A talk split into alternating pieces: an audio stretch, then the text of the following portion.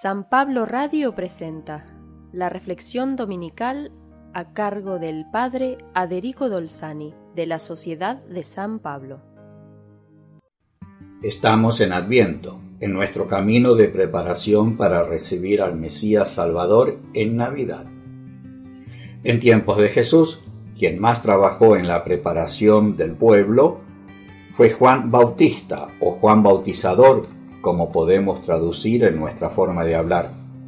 La liturgia hoy nos presenta a Juan para que nos ilumine y ayude en nuestro camino de preparación. Juan Bautista fue un personaje importante en su tiempo. De él escribieron autores paganos con admiración por su rectitud. Dicen que era austero, justo, que no se doblegaba ni se inclinaba ante nadie que llamaba al pueblo judío a la conversión exterior y también a la conversión del corazón. Flavio Josefo, un historiador, escribe que Herodes cometió un grave error al ejecutarlo, porque Juan era amado y respetado por el pueblo. Los evangelios también nos transmiten las elogiosas palabras de Jesús sobre Juan. No hay hombre más grande nacido de mujer que él. Juan se había retirado muy joven, adolescente, al desierto, y no se acercó nunca al templo de Jerusalén para tomar el lugar que le correspondía por ser hijo de un sacerdote, Zacarías. El desierto es un lugar donde se aprende el valor del silencio.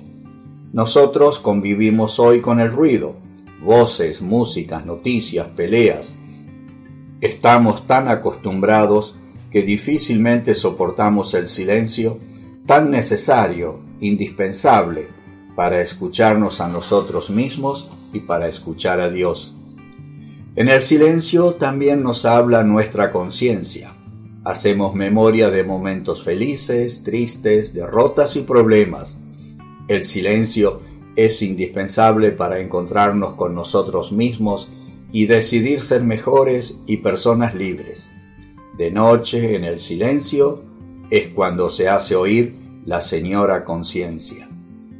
En el desierto uno se reduce por necesidad a lo esencial para sobrevivir, el agua, la comida, el vestido apropiado y la compañía absolutamente confiable y necesaria, porque solos en el desierto es fácil perderse y morir. Hoy, por cultura, nosotros huimos del silencio y del desierto y nos refugiamos en el ruido y en la multitud de gente que ni conocemos por nombre.